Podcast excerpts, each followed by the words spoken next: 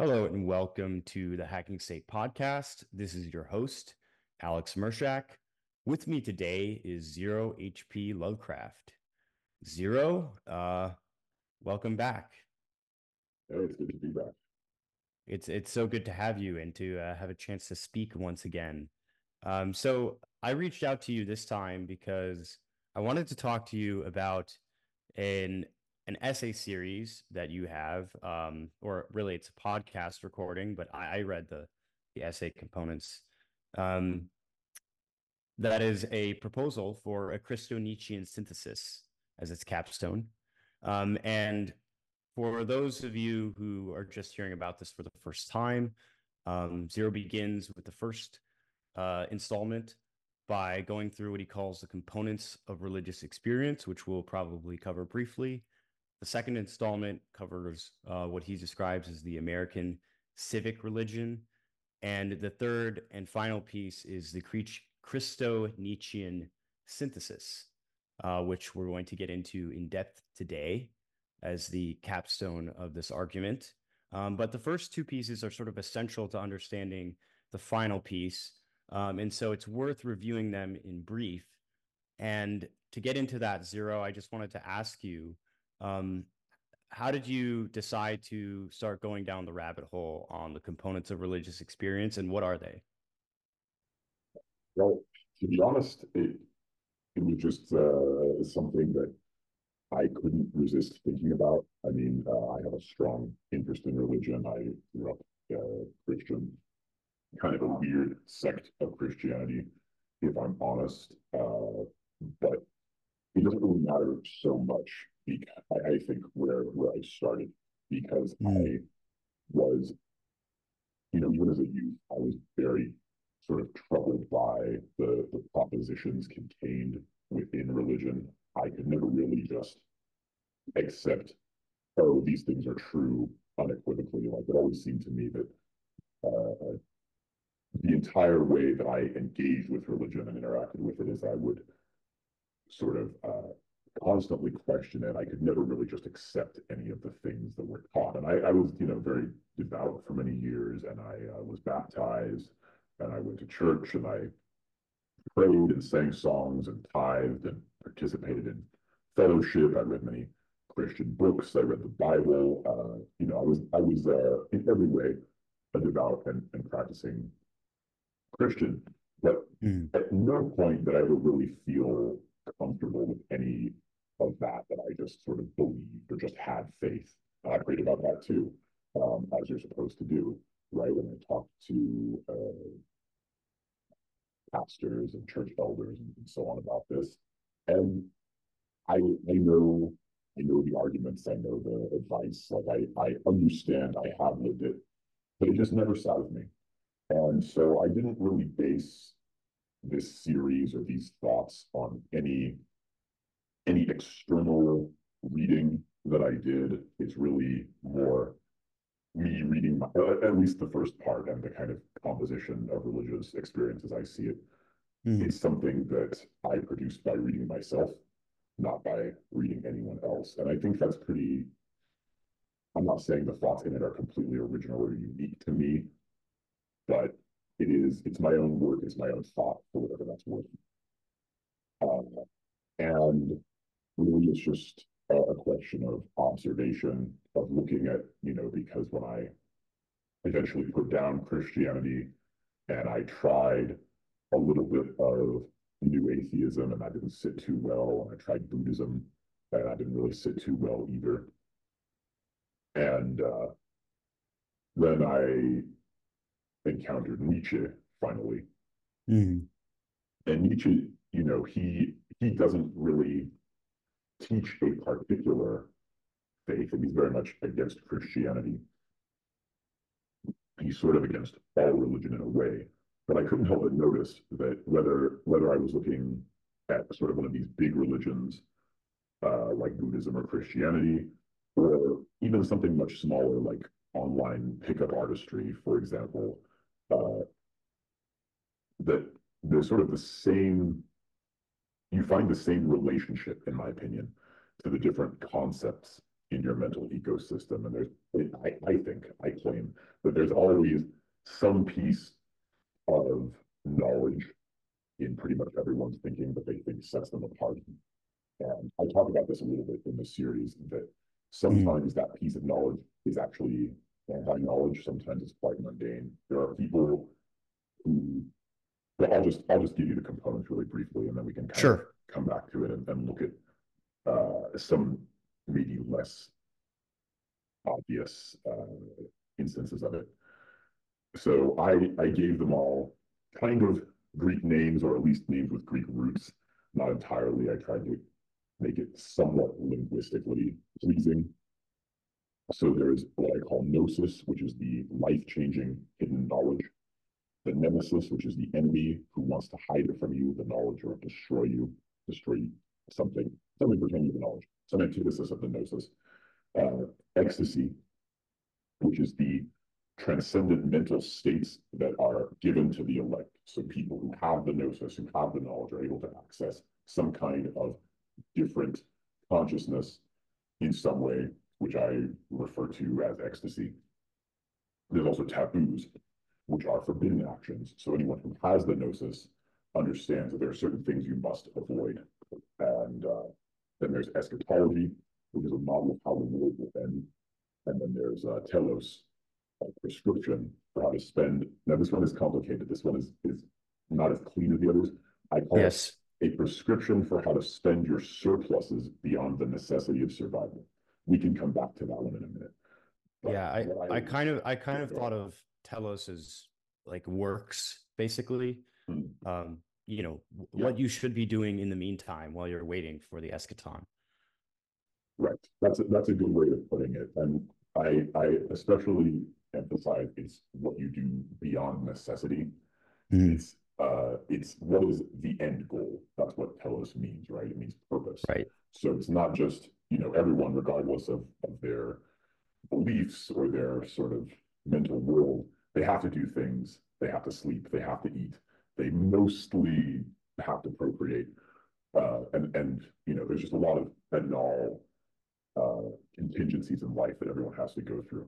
But then there's this question of, okay, well, so you've, you've momentarily met all of those requirements. Now what are you supposed to do? And so that's, yeah, works. And I, I think of it as purpose. So if you're a Christian, you might think the purpose is to glorify God, or maybe it's to save other souls, or some combination of those things. Hmm. Perhaps maybe you think your highest calling is to glorify God by saving souls. That's, that's not extremely important to me, but I wanted to come up with a concept that could cover evangelism, which I think is really, really critical to many, but not all religious practices. But which can also cover something like for Buddhists, it's actually the telos is sitting quietly facing a wall and exploring like your kind of inner uh, subjectivity, right? But I, I see both of those things as purpose in a sense.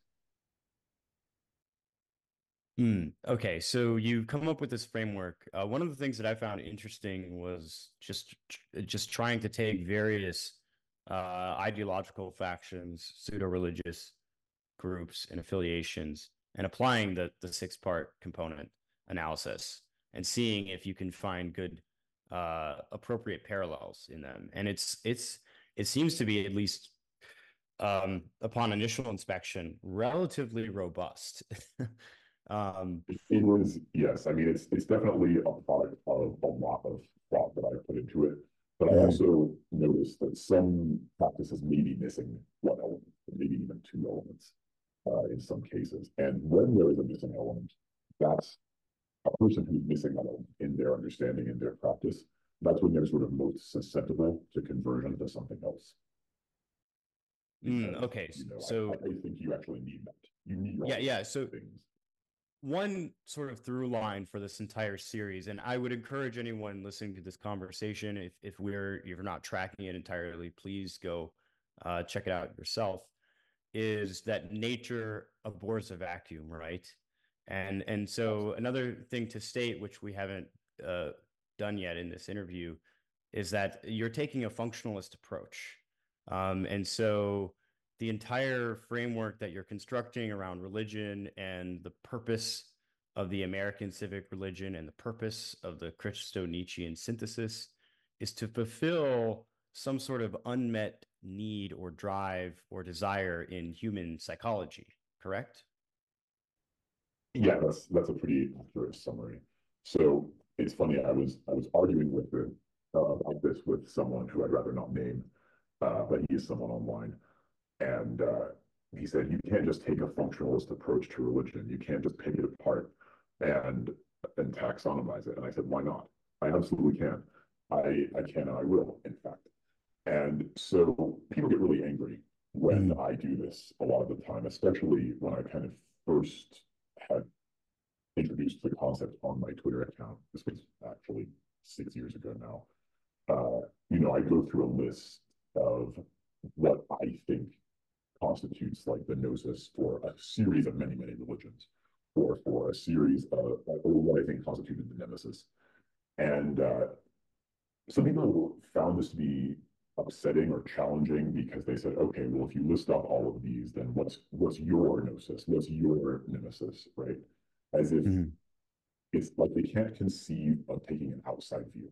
So I when I produce this taxonomy and when I when I try to kind of pick these things apart, I'm actually attempting to do it in a, a way which is as neutral as possible, as cold as possible. I'm not endorsing any perspective I'm not attempting to say, look, because I can taxonomize these things, because I can list them all out, therefore they're all false. And I think there is an unspoken assumption that some people have that if you can take an outside view of these things, that you're necessarily endorsing yet some other perspective, which is maybe not covered by them. And that's really not my intention at all. Like I think people find lots of fulfillment and you know, meaning and purpose in all of these, more or less, in all of these systems. Yeah, it sort of reminds me of the um, uh, atheist, uh, you know, conception of uh, the relationship of God to science, which is that sort of like once you've uh, picked apart the world and analyzed it, uh, once you've you know assessed nature on its own terms and you didn't find God in there, that it must mean that God is missing, because sort of like the act of analysis itself is uh, is kind of sacrilege and it demystifies it in a certain way and i think that's sort of the knee-jerk reaction a lot of uh, at least religious people or it's explicitly religious people are having to this.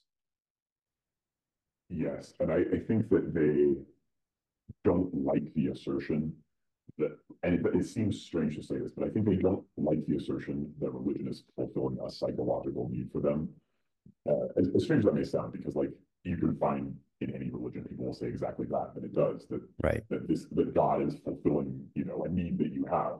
But if I if I frame it materialistically, if I say yes, you have these sort of needs which are essentially of the brain and of the body that are fulfilled by by uh, your understanding of God, it's because that language isn't sympathetic to their metaphysical understanding that it, it may feel like an attack, even though it's not.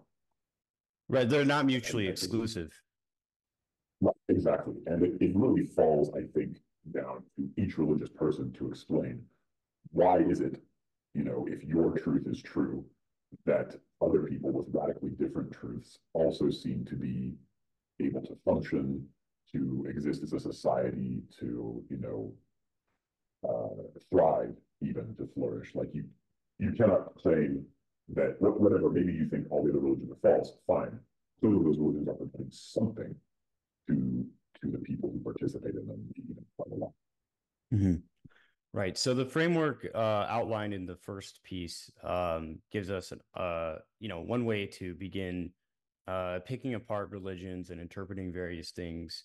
Um, we're going to move sort of quickly through this next part because we want to get to the Christo-Nietzschean synthesis. Um, but the next piece is the American civic religion and the way uh, in which you describe the kind of secular, um, although a Christian-derived religion that most, you know, liberals, progressives, whatever you would like to call them, um, are adherents to today, and even many who would self-identify as not liberal or not progressive kind of do just as a result of the ether um, you end up absorbing this this sort of value system. And it actually takes some amount of thought and work not just contrarianism to uh, to begin you know in earnest breaking out of it. Um, but would you like to briefly go over the american civic religion? One of the things i'll just note before you, you get into it is that it's often described by people who are trying to call like say wokeness for example a religion as a zombie religion, as a zombie religion, a zombie manifestation of the original American civic religion, which is sort of like Thanksgiving, the Constitution, and so on and so forth. But one of the interesting things you make the case for in this second piece is that the American civic religion today is actually much more alive than the um, than the traditional American religion, as unpleasant as that might sound to many conservatives. Yeah, people say wokeness is a religion. That I don't we, don't hear that as often now as we used to. It's not as it's not like trendy anymore. But it was, uh, of course, I think we all remember a pretty popular slogan for a bit. And people can sort of choose to interact with that by demanding that it is true or that it isn't true. But in my opinion, arguing over that really glosses over all the the actually interesting questions because what is a religion? And obviously, maybe not obviously, what, what most people do when they encounter a statement like this is they run the concept of wokeness as they understand it against their personal idiosyncratic understanding of religion. And I, I, would, I would argue that there are almost as many understandings of this word religion as there are people. Everyone's definition is going to be a little bit different. The world looks a little different to each person we do think that there are, you know, sort of roughly, shall we say, transcendent concepts that words point at, kind of, but the way that words point at those concepts, even that is a contentious assertion to some people, but the way that words point at those concepts is not configured exactly the same in everyone's head. We all have a slightly different of the world, a different mapping between language and concepts. So I think it's really silly to engage in an argument like, is wokeness a religion? I think it's much better to be able to say very precisely what, at least what I mean when I'm talking about religion. And that's a big part of the motivation for this functionalist definition. Because if you define religion as, you know, a featherless biped, then mm. some people are going to like you're going to exclude many things, right? It's a, it's, a very limited definition. It's much it's much better to try to come up with well, first off, to look at many things that are widely agreed to be religions and look at what beliefs they have in common and to try to come up with a definition which is actually useful. Now, you could argue that my six components do not constitute a religion, that there's some seventh component or eighth or who, who knows what and I think what many religious people would do, and I've seen people do this, they'll say, yes, well, okay, that's all well and good, but what you're missing is the fact that one of them is actually inspired by God. Okay, lovely. I I I support you in your belief that that is the case.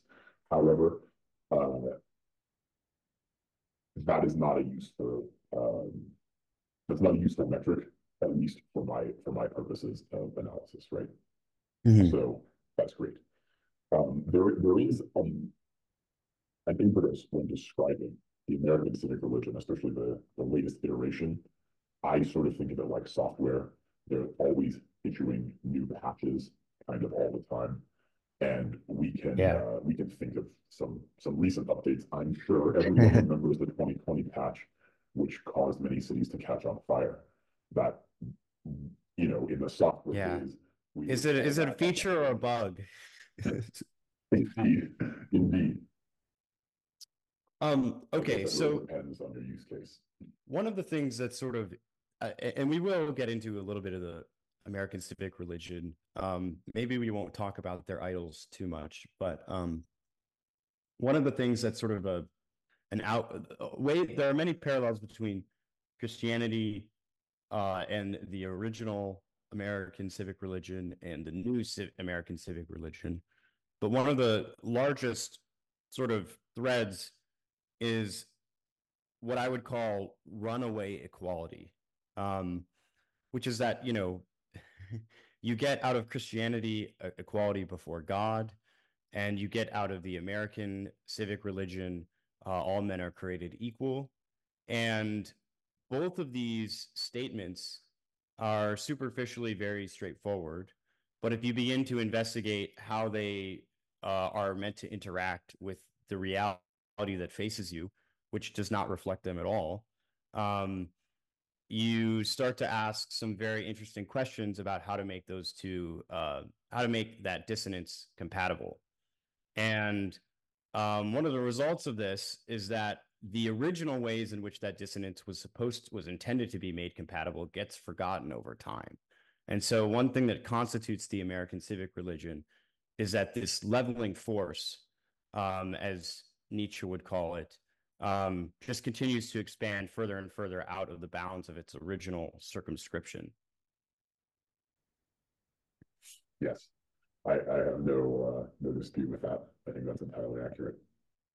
Yeah. So, um, given that that's the case, I, I, guess one of the things that Christians are going to start wincing at um, as we begin to move into the Christian Nietzschean synthesis itself is this concept that the current American civic religion is a is I would say you're making the case a derivative of Christianity. Is that right? I I would claim that yes. Now I don't. There are limits to how rigorous you can be in in what I'm about to say next, and I sort of talk about this. I hint at it a little bit, but I ultimately chose not to focus on it in the actual series we're talking about, partly because there are limits to how rigorous it can be. But I do sort of conceive of, uh, of belief systems like organisms. So I think that they change, they mutate, they descend with mutation over time. And mm-hmm. uh, you can see many examples of that because as new uh, people are born and they learn the tenets of a belief and they attempt to reconcile what they believe with what they observe with their personal life. You know, their their faith finds a new expression uh, in their circumstances. And so as our circumstances change, partly it's just drift, partly it's just people are a little bit different and genetic drift occurs. Partly it's that there are real events in the world which may be dissonant with what people believe and which causes them to adjust their beliefs uh, over time, over generations. I think that faith evolves and mutates just the same way that uh, that biological organisms do. And to some degree, it's constrained by biology. Like I think that the Christian, this is another thing that's contentious, of course, but the, the Christianity of, say, an English person or a German person or a French person, someone with Western European heritage, and especially like it's, it's honestly pretty regional even, is actually pretty different from the Christianity of, say, a Chinese person. Not that there are that many Chinese Christians, but there are, they exist, or the. Christianity of a, of a person from the Philippines or in South America. In, you know, we, we think about or African Christianity. I think we're all quite different. I think that there is, um, and Christians and other religious people as well, like people of most faiths, mostly have to disavow this this assertion that there is a complicated interplay between biology and belief. There are certain beliefs that can sit in certain people's heads, and then there are many beliefs that cannot. And so when you try to take a, a belief system that mm. evolved, shall we say, in the Middle East, uh, like something like uh, Judaism, for example, yeah. and then you try to force it into different uh, different biological containers, it changes. And one that could be one partial explanation for how you get Christianity, and that could be one explanation for why Christianity looks so different in so many places. It's not just a mix of local customs. There is that. You think about how in a lot of Latin American countries. It mixes with these local folk religions. You end up with, like, even, you know, uh, Mexican Catholics, they also sort of keep some of their older holidays. There's these this Day of the Dead and some of this kind of more more new world religion that's mixed in as you go further south and you start to see these things that they're not biblical, they're not, I would say, they're not recognizable as European Christianity. That's the flavor, that's the shape that Christianity takes as it goes there. And similarly, I think you could maybe make the case for why uh, Protestantism occurred in Germany. Like the the Roman Catholicism that they had, people say, oh, it's political, it's really driven by money, it's driven by ethnic grievance. Maybe, yes, all of that is true. But a big piece of that, why is it, why is there ethnic grievance? Why is politics, why does it take the shape it does? Because ultimately, a lot of it is hereditary, a lot of it shaped by families, a lot of it shaped by the nature of the people and the place. Protestantism, you could say, was in many ways um, a biological outpouring of Christian faith as it as it struck the German people. It made more sense to them. It fit them. So biology constrains what faith is possible, even at the same time that it's not as if there's exactly one doctrine that can sit in a German person's head or in a, an English person's head, right? Mm-hmm. There's a range of possibilities.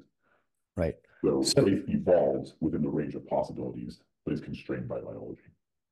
Yes, and the differences uh, among faiths uh, that go by the same name um, in different locales is one of the many uh, contradictions that we will discuss. We already briefly touched on the contradiction of the uh, of the equality of all people, and this uh, theme of contradiction and the role that contradiction plays, it's actually a very powerful mechanism.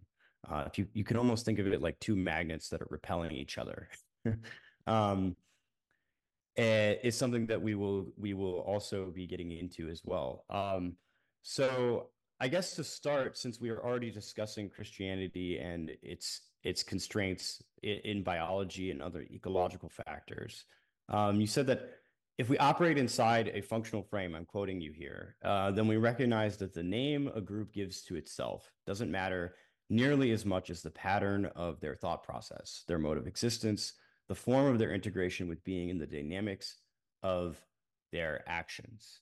Um, and with respect to Christianity, um, there's sort of an interesting uh, you know, one thing that obviously you've already pointed out is that you will it, you will note that there are many Christians in many different parts of the world, and the way that they actually act as Christians is quite different.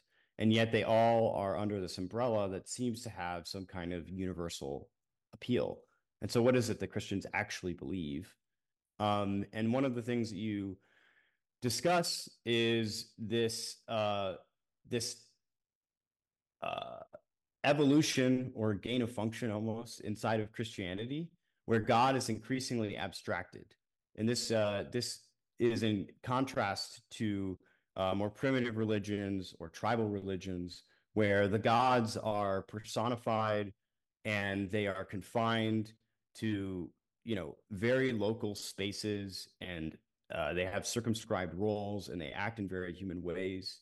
And Christian Christianity uh, increasing abstraction of God as an impersonal entity, as something far away from you, as something distant, um, does a number of uh, performs a number of useful operations, but one of which is allowing it to to sort of flow through different uh, substrates like water.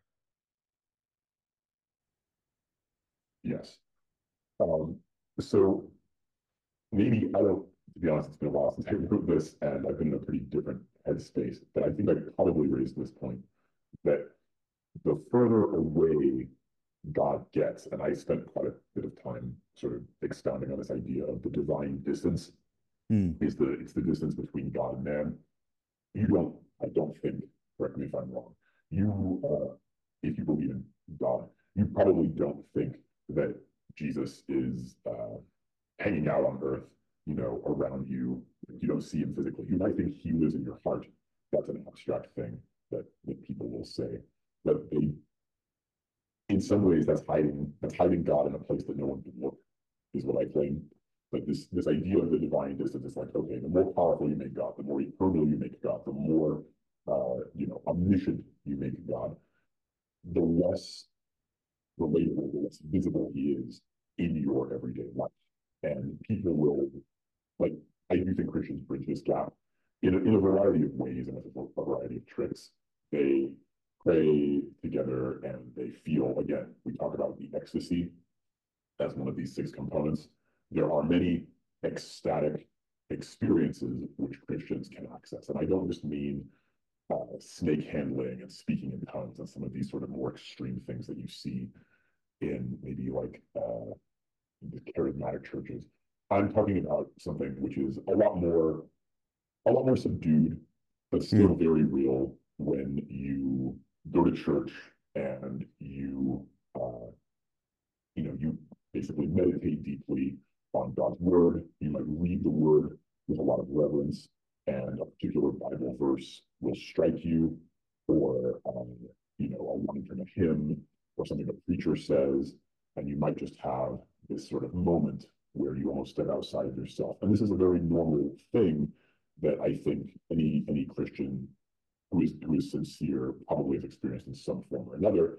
And then they will point at that and say, that was God, that was God's presence, that was God, you know, speaking to me through me.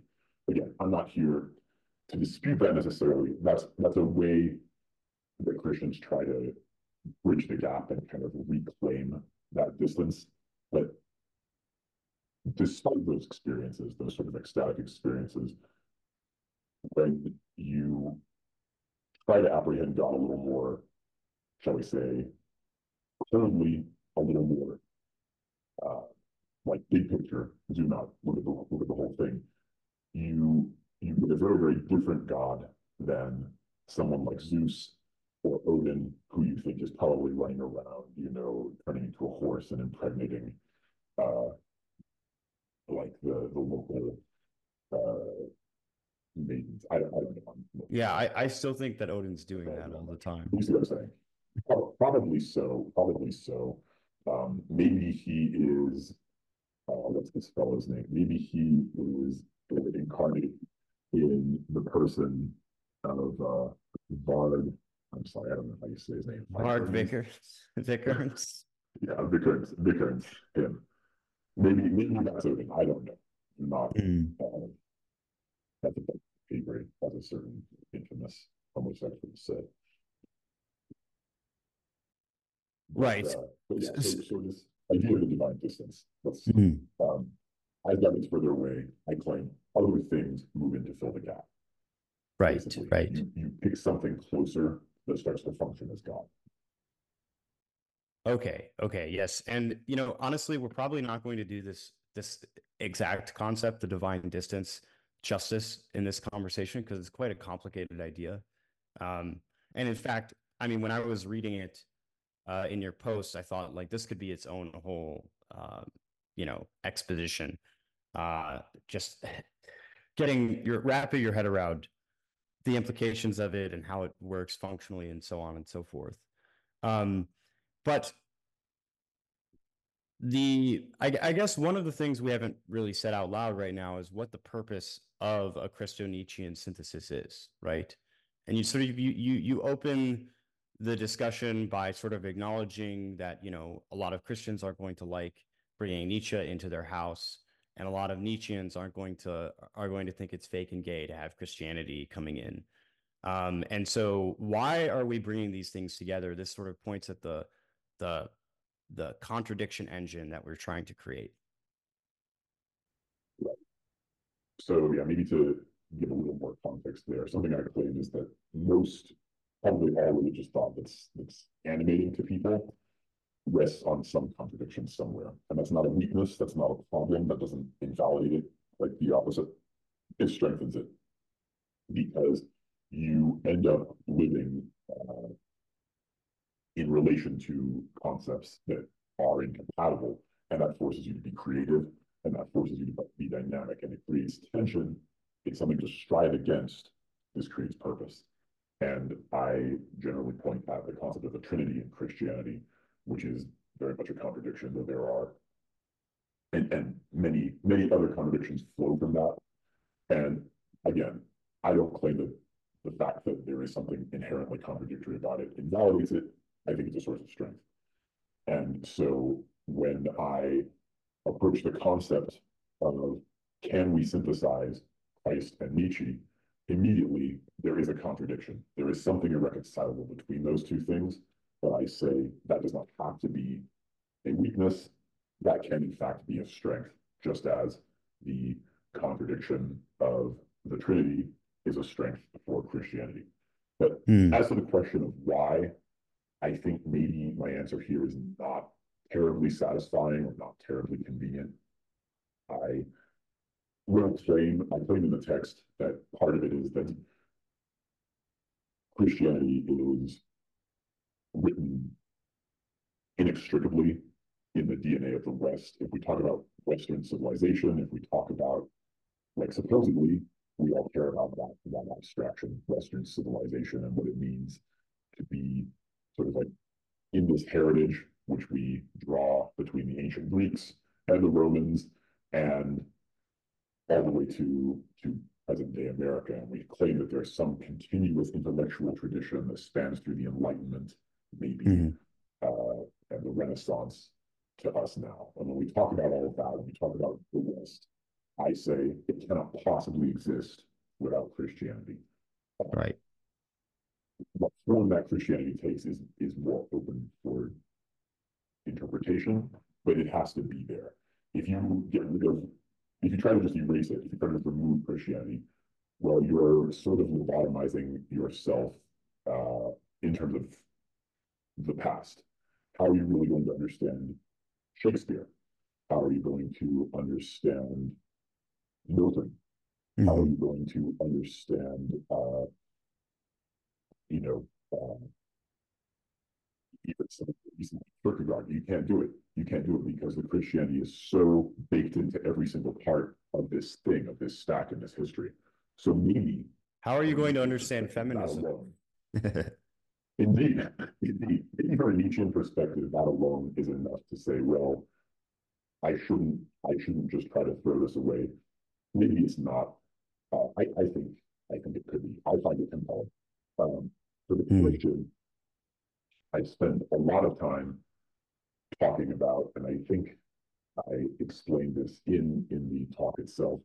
I talk about this uh, what I call the Christianity the shredder, the Christianity shredder, this inability of Christianity to reconcile itself to um, not even, not just modern sexual norms, which there's not really a reason you should reconcile yourself to that per se, but just to make, there's a very uneasy peace with the body, with eroticism in general, which Mhm. is consistently a tension, but not in a way that's a source of strength. It causes Christianity for many people to falter as it becomes increasingly difficult to make the case for the sexual purity that it has evolved. And I'm not saying, oh, you should throw away sexual purity. I'm not saying you should be promiscuous or, or you know, degenerate or anything like this. I'm certainly not producing an apologetic for, you know, uh, polyamory or homosexuality or any of those things. But Mhm. I think that, again, because belief systems evolve over time, because they mutate and they descend and they are modified, there's drift. I think that Christianity has lost the ability to grapple with the fact that uh, we exist in in two planes at once. From Yeah. within- from within its own framework. We, yeah, go ahead.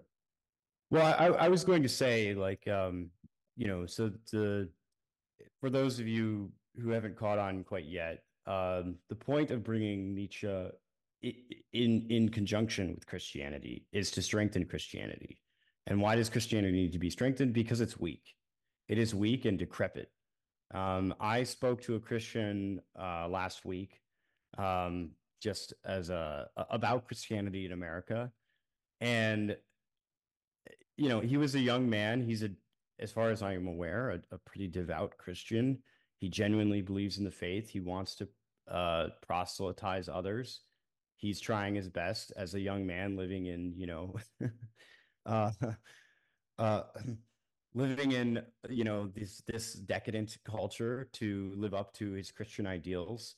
And yet in our conversation together, it was uh it was almost as if I needed to like pick him up and give him encouragement that like uh that that that that like the faith was strong enough. I was I was taken aback at how weak um this uh this Christian was that I was speaking to, and I don't mean any offense by it. Uh, if if he ends up hearing this, which he which he might, um, it, it's just the Christians are totally uh they're totally defanged. They have no uh real spirit left in them to to even fight. They don't even have the will to fight, really. Um, and so the point of this project is actually to strengthen Christianity, um, or or to reinvigorate it rather. Um, and the basis of this is one of the Nietzschean principles that you uh, talk about a few times in this piece, which is that if you want to strengthen something, attack it. Right? You attack what you want to make stronger. How much does not kill me makes me stronger is a very famous Nietzschean utterance. Mm-hmm. Right also immortalized in the Conan movie in 1982. Right. Um, and so you briefly touched on this issue of sex and sexual relations as one of the weaknesses that Christianity has in the face of the modern world. There are others, there's technological components, there's obviously the whole evolution debate.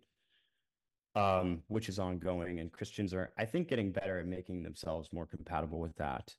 But um, you said that sex and sexual norms is one of the ways in which um, the the civic, the American civic religion, that is the uh, the successor religion to Christianity in the West, um, manages to sort of get converts and gets them young. How does that work exactly? Yeah, that's honestly, I, I feel like this was such a delicate thing to write about. Like I actually I probably spent more time writing that piece of the essay than anything else, just because you have to walk very carefully. Uh, everyone kind of has their own very strong opinions and, and beliefs about it. And there's a lot of tripwires that I try to avoid when talking mm-hmm. about this, because obviously, maybe not obviously, Christianity has a huge focus on uh, sexuality being within marriage, right? You're not supposed to have premarital sex. You're not supposed to have sex outside of marriage. And that's actually great. Those are great rules that people should follow. But what marriage is and how it is expressed in society and how it works and how, how people think about it is not compatible, frankly, with this Christian ideal. So something has to give. And for the most part, that thing ends up being Christianity. And I talk a little bit about this, how for some people, it gives in a way where they retain this sense of Christianity, this understanding of themselves as Christian, but they completely throw away any concern around the sexual morality of it. They probably just don't even feel guilty about their sexual transgressions anymore. That's one way uh, that that can go. Another way is people say, well, I don't feel guilty and I don't find that these beliefs were helping me, so they just throw it away completely. And so you end up with a lot of left and left liberal Christians, uh, on the one hand, who think that women should be pastors, and uh, you know, they you see this. I when I go to any basically place with churches in it, I see signs proclaiming mm-hmm. how much they love the gays and the transsexuals and everything. Right, everyone right.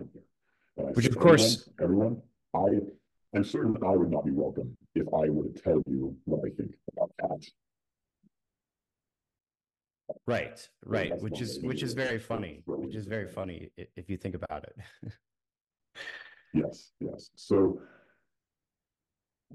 I'm not, and by pointing this out, by saying that this happens and explaining it, I'm not endorsing it. I'm not saying, oh, it's good that this thing happens. I'm not saying it ought to be this way, but it is what mm-hmm. happens.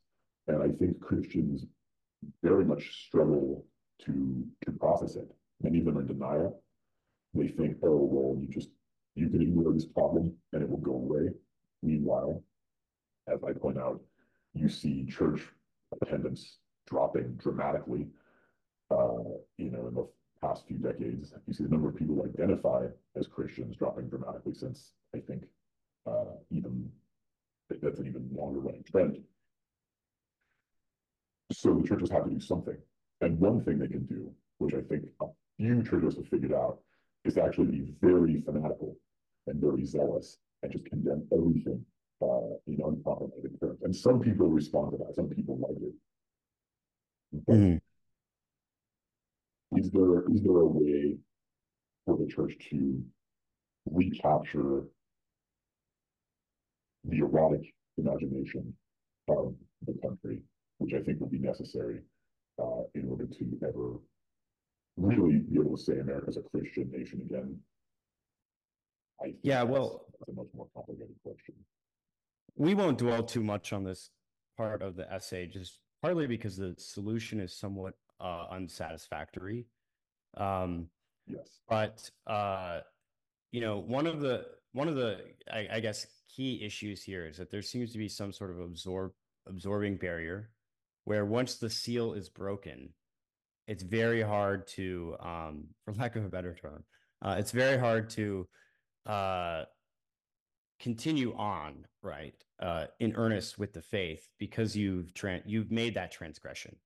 And so um, you did say uh, towards the end that the Christian focus is too much on the uh, transgression itself rather than the guilt as a result of it. And one of the things I just thought about when I was reading that was it seems to me, and, and Catholicism is conspicuously absent from most, uh, pretty much all of the, the, the essay. Um, you talk about Protestantism, you talk about other religions as well. Um, but it seems to me like Catholicism actually does have a decent mechanism for dealing with that. What do you think? So this is one area where I mean, I will confess, I was never a Roman Catholic. Um, I, I never really found their expression of Christianity particularly compelling. To me, it, it seems quite alien. In fact, I find it uh, at least as alien as something like Islam to my, my uh, sensibility. When I uh, walk into a Catholic church, I see all these sort of grotesque statues and images and, and this this ostentatiousness, which to me just feels nothing like anything I, I grew up with or found relatable. So I can only really talk about Catholicism in a secondhand way. What I've found is that uh, to me, Catholics seem to have an extremely laissez-faire relationship to uh, any kind of rules or works. Like they don't, they're often quite proud, it seems to me. Their pride is a sin, but they don't really, for example, read the Bible. They must, you know, that's something that the clergy do, the laity don't do that. And then they, they seem to me to, again, they're, they're quite um, free about it, and then maybe they just confess it away. Maybe they see very little contradiction between being sort of culturally Catholic. Uh, you know, they go to Christmas and Easter Mass, perhaps. But then as far as like the actual way that they live their life, it, seems much more secular. And there are very pious Catholics and there's trad Caths on the internet. There seem to be groups of people on the internet who are Catholic who do not exist in real life, and I'm not entirely convinced they're real, who are just incredibly um, legalistic and doctrinaire, and, and they there are very little resemblance if you know any like cradle Catholics. It's like they're two different species. So I see Mhm. those people as well, and I see them. This is a good example of how there really is not that much unity in the Catholic Church. There are many, many different sects within the Catholic Church, but in Protestantism, when you have a schism, you you name it. You give your sect a new name, and you go off and you found your own church, and you say, okay, well, we've we've split now, and now they're the reform, you know, version, and we're we're the whatever. It doesn't matter. They they come up with a new name, they get a new building, whatever. Mm-hmm. In Catholicism, when you schism, those groups just insist we're the real Catholics, and then they're the weirdos. But they both just keep the name Catholic. It's exactly the same dynamic. I think when It's like when Bitcoin forks, there's a Bitcoin fork and Indeed, we're the real Bitcoin. indeed. They're all, they're all, they're all the real Bitcoin. That's, that's my opinion of Catholicism is that they, their unity is illusory. There are many, you know, sincere and devout Catholics, just as there are many sincere and devout Protestants, and I have no disrespect for them. But to me, it's just something incredibly alien. Right.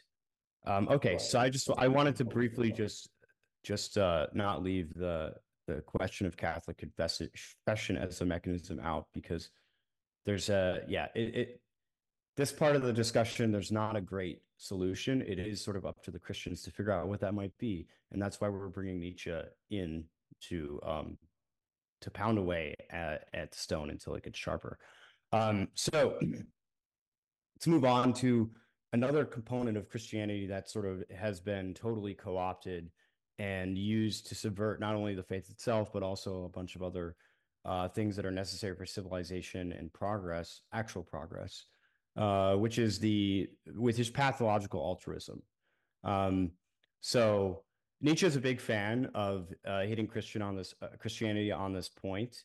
Um, and you talk a little bit about the ascetic priest, which is of course a very Nietzschean figure um, that those who've read, you know, Beyond Good and Evil or the Genealogy of Morality uh, would be familiar with. Um, and uh, part of the functionalist approach of religion is integrating this Nietzschean criticism uh, and coming to the realization or the acknowledgement uh, that the ethic of self-sacrifice is actually a weapon. How is self-sacrifice weaponized against others and oneself? I, I think it's useful to start with how it's weaponized against yourself, Mhm. perhaps. Um, I think at least, again, in my personal experience of Christianity, it very much was something that I think uh, limited me and even crippled me in some senses when I when I found it to be agreeable. It's it's this idea that you you take a I, I love this term. Nietzsche uses it, well, at least it's a translation of the term Nietzsche uses, a voluptuous pleasure. And Nietzsche says you take a voluptuous pleasure in this kind of, uh, of self-deprivation. Uh, I think to put it in more modern terms, it's to say that you, you quite deliberately reject greatness. You quite, you, you set aside ambitions. You don't strive to be the best or the greatest you instead make sort of a big show of handicapping yourself and limiting yourself, and you take more enjoyment in that. Specifically, you you feel self-righteous about it.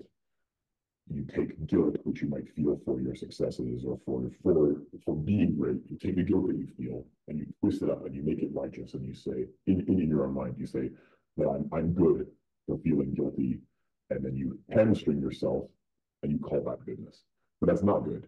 Uh, in the Nietzschean conception, in fact, that is evil. For Nietzsche, it's very straightforward that wealth is good, power is good, strength is good, good things are good. It shouldn't even have to be said. I shouldn't have to sit here and tell you that it's good to be strong. That should be hmm. so abundantly clear that it's beyond question. But this is where one of Nietzsche's main points of criticism of Christianity is that they actually say no, it is bad to be strong, Right. right? And that's that's the idea of slave morality. It's uh, you know, the sheep thinks, oh, the wolf is so evil with his teeth and his claws. But the wolf, the wolf isn't evil at all. To have to be strong, to have claws, to have teeth is great. And in fact, you cannot be good if you don't have strength. Right. If you are, if you don't have the power to do evil, you cannot possibly be good. You're just sort of flat. You're just sort of mediocre. Yeah. So this is one of And that's I was just going to say that this is one of Nietzsche's um, uh, main themes is the reintroduction of what what is called pagan morality um, into, I, I guess, the discourse, um, which which, as you said, is the has as one of its its core themes that what what increases one's power is good. There is an equivalence between the increase in one's power uh, and and the good itself, and that these are not contradictory. They are not opposites.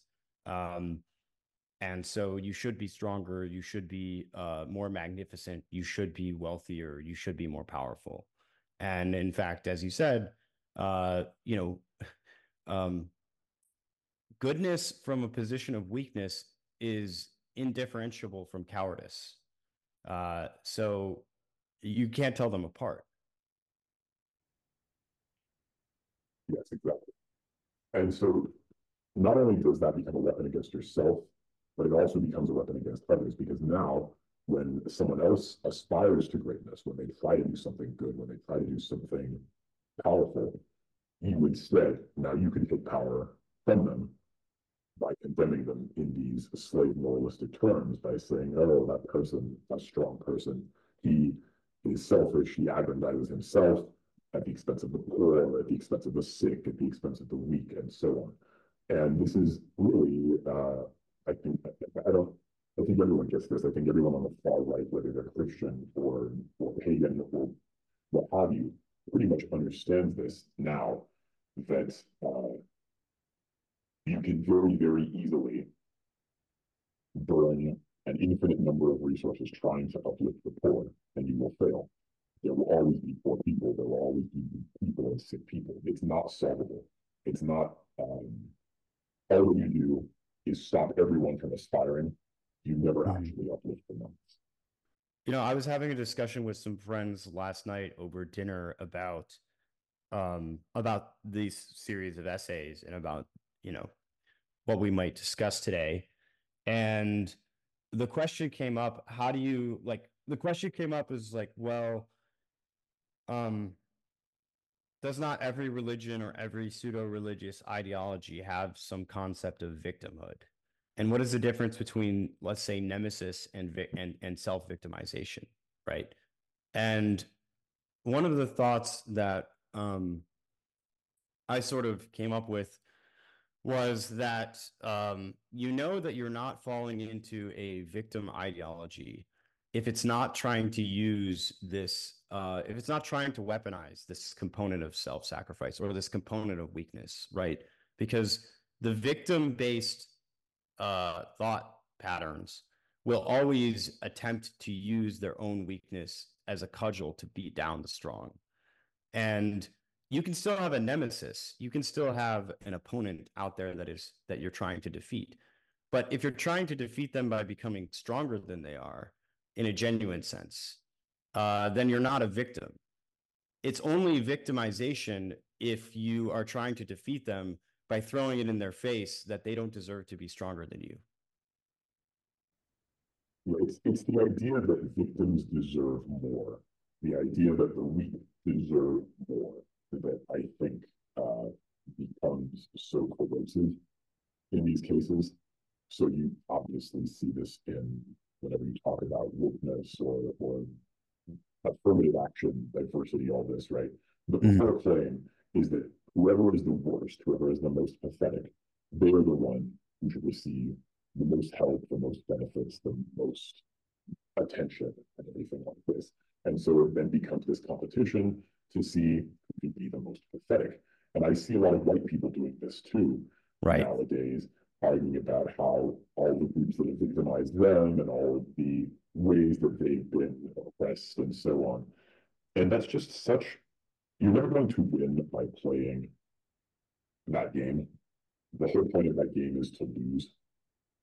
And everyone we can all we can all lose together, and then we can sit in the pit of our own. Yes, yes, we can all lose together. That's right, and, and that's not what we want. So it's good to have. It's actually very good to have a nemesis. Uh, I I wouldn't. I'm not going to spend all, spill all this ink telling you that in order to have a complete religious experience, you need to have gnosis and nemesis, and then try to turn around and free you from the cycle of gnosis and nemesis. That would be that would be non sequitur. Uh, if I did that, if I tried to construct some kind of anti-belief system that didn't have these components, then I would have created something very weak because then someone else would come along and offer you a gnosis or offer you a nemesis, and you'd rather go with that instead. Be much more compelling. So, uh, yeah, I'm, I'm not trying to erase any of these components from from experience or to create an ideology which sometimes doesn't have them. Rather, I'm trying to produce. Again, I cannot create some perfect synthesis that's just like, all right, I'm going to tell you the six things, and now you're going to believe them, and you're going to live happily ever after. Because life isn't static and the world isn't static, it's dynamic. So instead, what I try to do is produce a platform mm -hmm. which can hopefully yield uh, a, a compelling set, a compelling functionalist form of, of a religion that can that can be useful and empowering and not weakening. Right. And so uh, you describe the right orientation as a kind of aesthetic um, appeal or aesthetic positioning, which is that we want to have a world that is beautiful, where beauty is revered, greatness and heroism are possible. And we're trying to create space, uh, to use a Bappian term, uh, for exceptional people to flourish and prosper. Um, is this an inherently this is an inherently right position because of the left's uh, orientation really towards entropy and dissipation as such. Like it seems to me as if all left wing ideology essentially wants that. Um, and they may confine it to certain realms if you're like a left libertarian or, or, you're more like a, a, a left wing statist.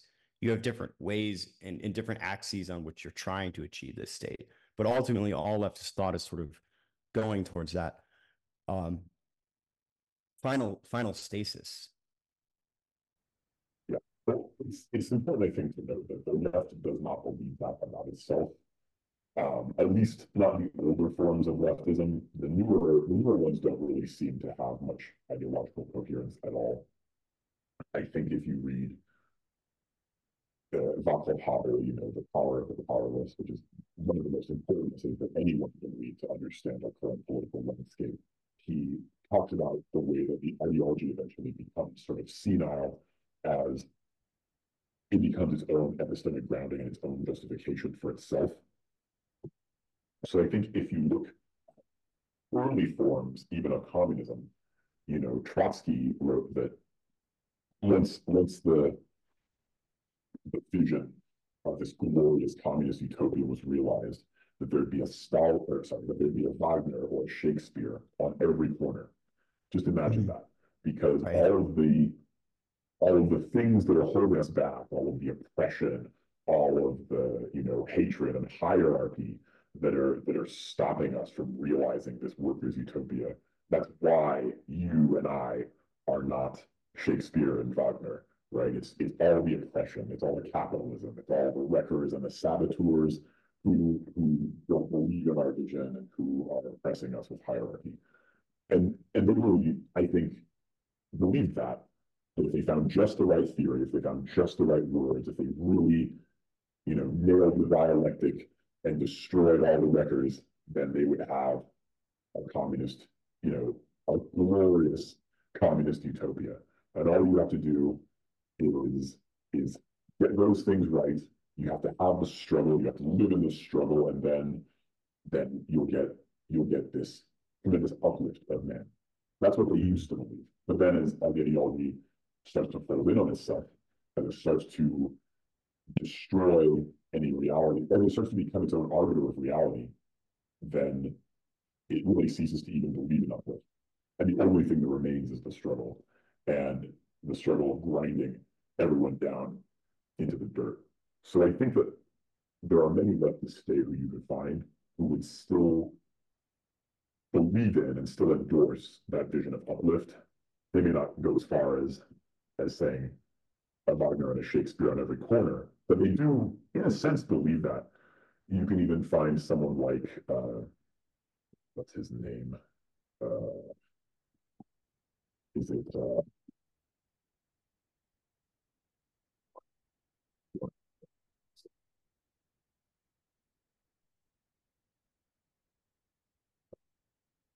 Eric Weinstein? He said he had this amazing tweet. He said, "You can hardly swing a cat without hitting a black genius," uh, which is an amazing tweet because it contains, you know, uh, racism and animal cruelty Uh, and it's just horrible. It's like it's got so many wonderful things, all just packed into this tight layered package. This is true. Uh, You know, we, we didn't even talk about the ordeal of civility yet. but yeah, yeah, but but so I think someone like uh I think someone like Weinstein actually does believe in uplift. Like I don't think Uh-huh. he necessarily call him a leftist. I, I, I himself, I don't know if I don't know if Eric Weinstein would call himself a leftist, but from where I'm sitting, he is, and he seems to believe in uplift anyway. Yeah, uh, I mean, I th- I think there's a lot of leftists that don't really have a good understanding of their own um, worldview or or really where it ends uh, precisely, um, which is very funny. But it, it, that just tells you that it's more of an affectation um, to some extent. Um, The, as the Zoomers say. mhm. So I, I, we we we sort of addressed the envy and the resentment um, that's at the heart of this this leveling uh, instinct, um, and part of overcoming that envy and resentment, and part of the reason why we are seeking to bring uh, Nietzschean thought together with Christianity uh, in this analysis, is to regain uh, self possession. And you have an interesting formulation, um, which is that the essence of religion is to gain self possession by means of self dispossession. So, what do you mean by that? And in what way does self possession and self dispossession, which leads to self possession, uh, free us from the envy and resentment of our baser nature? Yeah, I think to put it in maybe a more contemporary way, a way that that plays with how people on Twitter talk. Uh, self-dispossession is, in a way, in a way, is a Christ-like concept. It is something that you do see in Christianity that's talked about quite a bit. But well, it's it's in, I mean, I claim it's in all religions, but it's it's this idea of loss of self. Um, it's loss of ego. It's a giving up of kind of illusion. It's humility. It's you know you you have to live in a world where you understand that you can be and likely are wrong about some things and maybe even many things. And it's being able to let go of, of that need to be always right, always, always the best, always the strongest. I mean, you should you should strive to be strong, right? But it's paradoxical. If you sit around thinking you're the strongest, you definitely aren't. Uh, you have to kind of totally give up on on those uh, those petty illusions in order to actually reforge yourself into something great. And so I think that's maybe a, a non, maybe that's a secular and hopefully succinct explanation of self-dispossession. And, and in Christianity, they'll say, you know, uh, that uh, I am crucified in Christ, right? They say that you uh, you are dead to yourself when you when you uh, come to inhabit Christianity and you know let Christ into your life and so on. There is this is in some ways what baptism is a symbol of, right? You are dying to yourself, and so you can let Christ nature in. That's self-dispossession. In Buddhism, it's more a question of uh, letting go of all your earthly attachments. It's the ability to sit in total stillness and let go even of your of your concept of self. And only once you do that, only once you dissolve the self, can you reach enlightenment. So um, I think you find this in, in pretty much every religious practice. How you can find it in people who, just take psychedelic drugs, right? They're very much into this idea of ego dissolution and loss of self. Yeah. And this kind of grand unifying feeling that you have when you take a ton of, of psychedelic drugs. So I don't think psychedelics are a good way to get self-dispossession, but they do give you a sense of self-dispossession. And only, only then, once you've reached that state, that paradoxical state of self-dispossession, can you truly begin to take ownership of yourself. That's what self-possession means then as this as this foil to it. It's Hmm. when you are uh for lack of a better word, you're confident, you're composed, you have uh, an, a grip on yourself, you're the master of your passions rather than the other way around. That's that's the idea. And you can only get self-possession ultimately if you pass through self-dispossession. right. Yeah, the only the only way out is through. And you've cleaved off, you've cleaved off every piece of you that is false, right? Um, you sort of put yourself into a, You do that. It's an asymptote, but yes. I'm sorry? I mean, you won't ever actually do that. Right? Well, Like, Yeah, yeah, yeah, yes, yes, yes, yes. Um, You- yes, you- that's the you- idea. there is a continuous process of um of of refinement uh almost as if in a crucible. Um and the other thing i was thinking about with regard to this concept of self-possession through self-dispossession and this i guess would be more salient with uh with islam which i don't know a lot about um is this concept of um of uh mastery through submission right? Which is also cited a lot by artists, right? Which is, if you want to create great art, you have to submit yourself to the tradition, to the masters. And then once you've over once you've uh fully incorporated their teachings, their lessons, then you have the appropriate degrees of freedom to go on and exceed them and to yourself take mastery over a craft. There's a very interesting parallel there.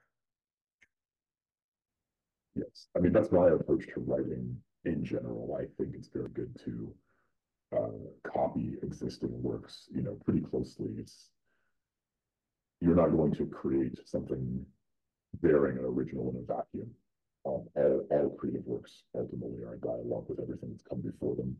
So it can be very, and it's it's necessary in in most cases to retrace the steps that got you to the present moment before you're going to be able to advance in, in my opinion.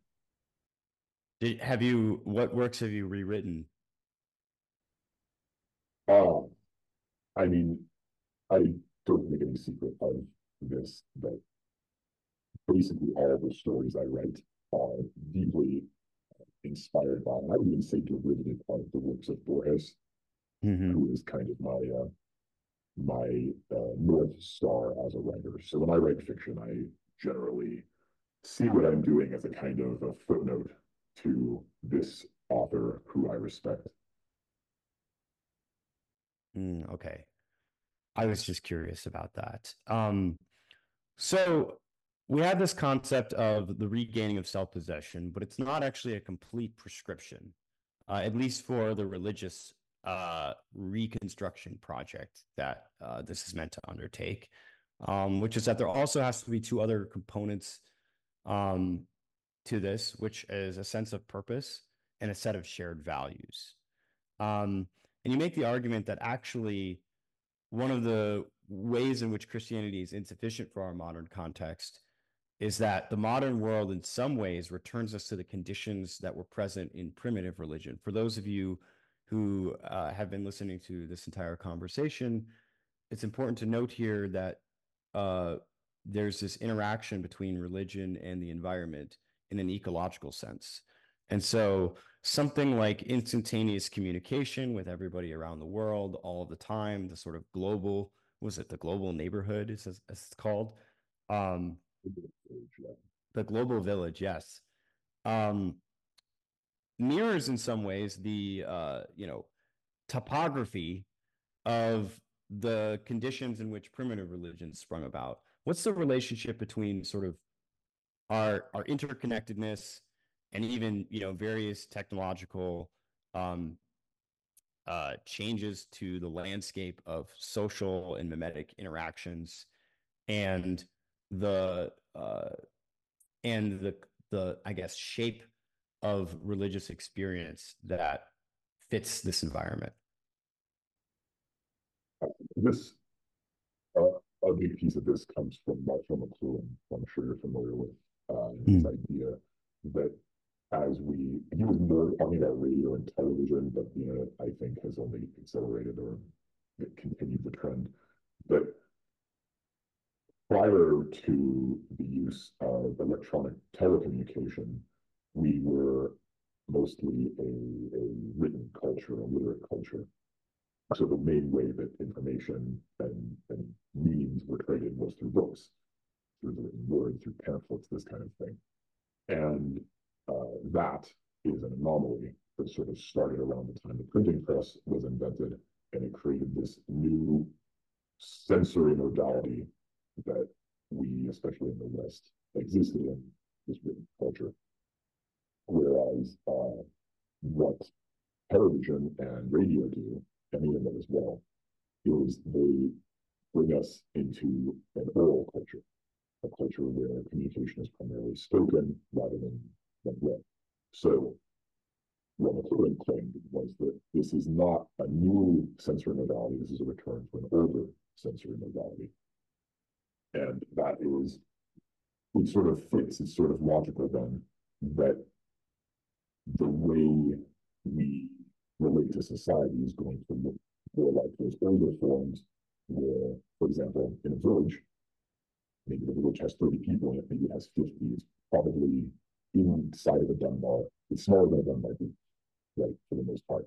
So when you have some piece of knowledge that is disseminated through it, then what's going to happen is it's going to go very, very quickly.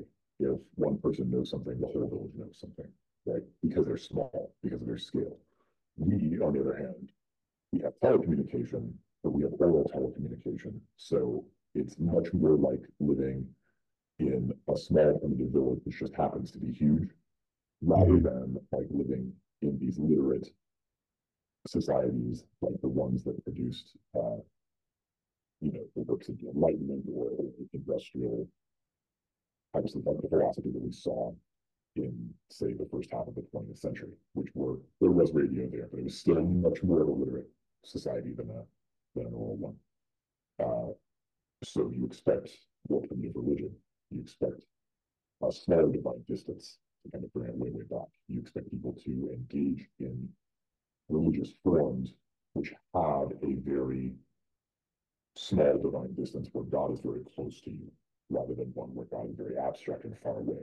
The idea, like the conception of God as something which is very far away, which is way above you, which is so much bigger and grander than you, easily exists in a literary culture because everything is abstracted and everything is linear and everything is far away uh, mm. in a sensory uh, sense. Like, just like how I phrased that. But in oral culture, the God we choose, the things like the agent from the functional perspective, if we look at the functional relation to to the world around us, is what I call our integration with being. Then the gods we pick are, frankly, people like uh, influencers and politicians who we now see and form these parasocial relationships with very, very close to us, it, as if, uh, take your pick, Ron DeSantis or um, Shoe on Head or any of these people. It's almost as if they're in your home with you when they're on mm-hmm. the screen. Uh, I mean, uh, is Alex Murshak in the room with us right, right now? Right, exactly. You're on my screen, so you might be. so, um, and the conditions of uh of the modern world bringing us back into a state of, I guess, an oral culture and this concept of the personal God uh, leads us into uh, kind of the the tension that really is the the guiding piece for uh, Nietzsche and Christianity pulling the the the string of the bow of Western man taught, which is this contradiction and this tension that exists between the urge for self abolishment and the uh, drive for self love. And so from Nietzsche, we get self love, we get the um, the the uh, the the command to love oneself. And from Christianity, we get this notion of self abolishment, of redemption through negation of the self. Um, how do these how does this tension interplay with this concept of the repersonalization of of God? Um, because this was sort of leads into the uh, the final, um, I guess, prescription or or vision that you have for what this Christian Nietzschean synthesis might look like uh, on an interpersonal level. Yeah, so I do not know the answer to that question. Um, and that's one of the, the limitations of this. Like I said, uh, to some degree, I don't think I can possibly answer that question. It's something that you, I say you have to arrive at individually, and that's why kind of the end of my of my synthesis and my and my proposal is, look, here's a contradiction that I think is maybe important and instructive and useful. And what you should try to do is you should try to hold in your head and you should try to live both halves of the contradiction simultaneously. And uh, if you do that, I claim, and you can find a way while doing that to also interface with other people who are doing that, then I hope and propose that an answer to this question could emerge organically. And that's kind of the best I can do. Uh, when mm. I highlight this, this tendency towards the repersonalization of God, again, it's not, it's, it's part descriptive and it's part prescriptive. I, I cannot tell you you need to conceive of the person of God like this or like that. If I try to put it to there, I'm going to it's going to fail. It's going to come off as kind of parochial and wrong. And maybe you have to get it apophatically. Maybe you have to go via negativa. I don't know. And I, I don't have the hubris to pretend to know. So instead, I what I hope the, work achieves is that I can draw a number of lines and show you here are a bunch of things that you need in order to have a successful religious integration that is going to be stable, that is going to work psychologically.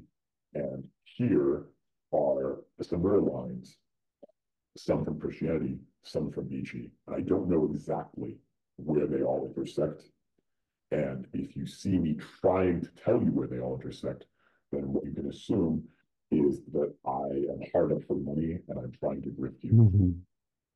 Uh, so instead, instead, I am trying to show you a geometry and hope mm. that you can find the intersection yourself. And that's the best I can do. Yeah, well, in a way, you're it's the reintroduction of uh of subjectivity, right? Uh into the into the religious experience. And it's a very Nietzschean idea as well, this uh perspectivism, and towards the end, you do talk about some postmodern theory um, that actually is, is, somewhat compatible with this. Obviously, there's a lot of like uh, knee jerk responses to even the word postmodernism uh, on the right, but um, it does it does leave us with a lot of unanswered questions to consider. Um, you said that at the end, this is my vision every man the author of his secret gospel, every man the high priest of his own home, not one Christo Nietzschean synthesis, but millions. So right. we will leave the audience to ponder what that might mean and how they might uh, formulate one for themselves. Zero, it's been great speaking with you. Uh, happy to have you on again. Um, one last thing before we go what else can people look forward to from you i know you've got a lot of stuff coming out you've been working as well with passage press uh, the new passage prize also is coming um, so tell the people what they can expect in the future I, I wish i could give you a better answer to this i have um, a couple projects that i'm really working on one is uh, a new I, am working on a new series in my podcast, well, a, a, few more episodes. So the plan was always that I was going to get to 10, and then I was going to compile them and re-edit them into a book. So I have I have four more episodes to go, and uh, they will cover a variety of topics, including uh, most exciting for me, at least, the topic of women and what to do about them. I think a lot of uh, people are looking forward to that one. I think I think so. I think so. And then on the fiction front, uh, I have been working on a novel for the better part of two years now, and uh, I did take a break to write to write podcast episodes. So each episode takes me about a month. Mhm. So you can figure about uh 20, 20 of the months, uh nineteen. Actually, because I wrote a, a short story, which is coming out in the Viz Archives soon as well. Uh, but about nineteen months into this novel, the end nowhere in sight. If I'm very fortunate, I will finish it in another year. Uh, it is currently called The Smith and the Devil. And it's going to be on the order, I think, of a hundred thousand, maybe a hundred fifty thousand words. And deals with topics such as uh. Portals, time travel, and uh. Neuralink, of course. Eternal fixation. So, again, I don't know when that's coming out. I have a lot written. I have a lot more to write. Um, I'm very eager to share it with everyone when it's finally ready. All right. The ethereal zero HP Lovecraft. Thank you, everybody.